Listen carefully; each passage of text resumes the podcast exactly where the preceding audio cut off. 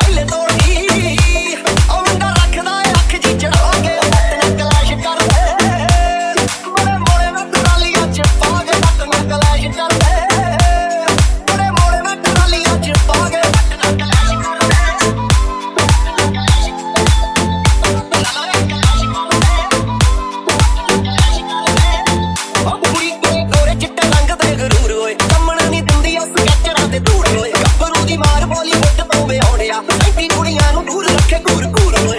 to go in and cut the heat.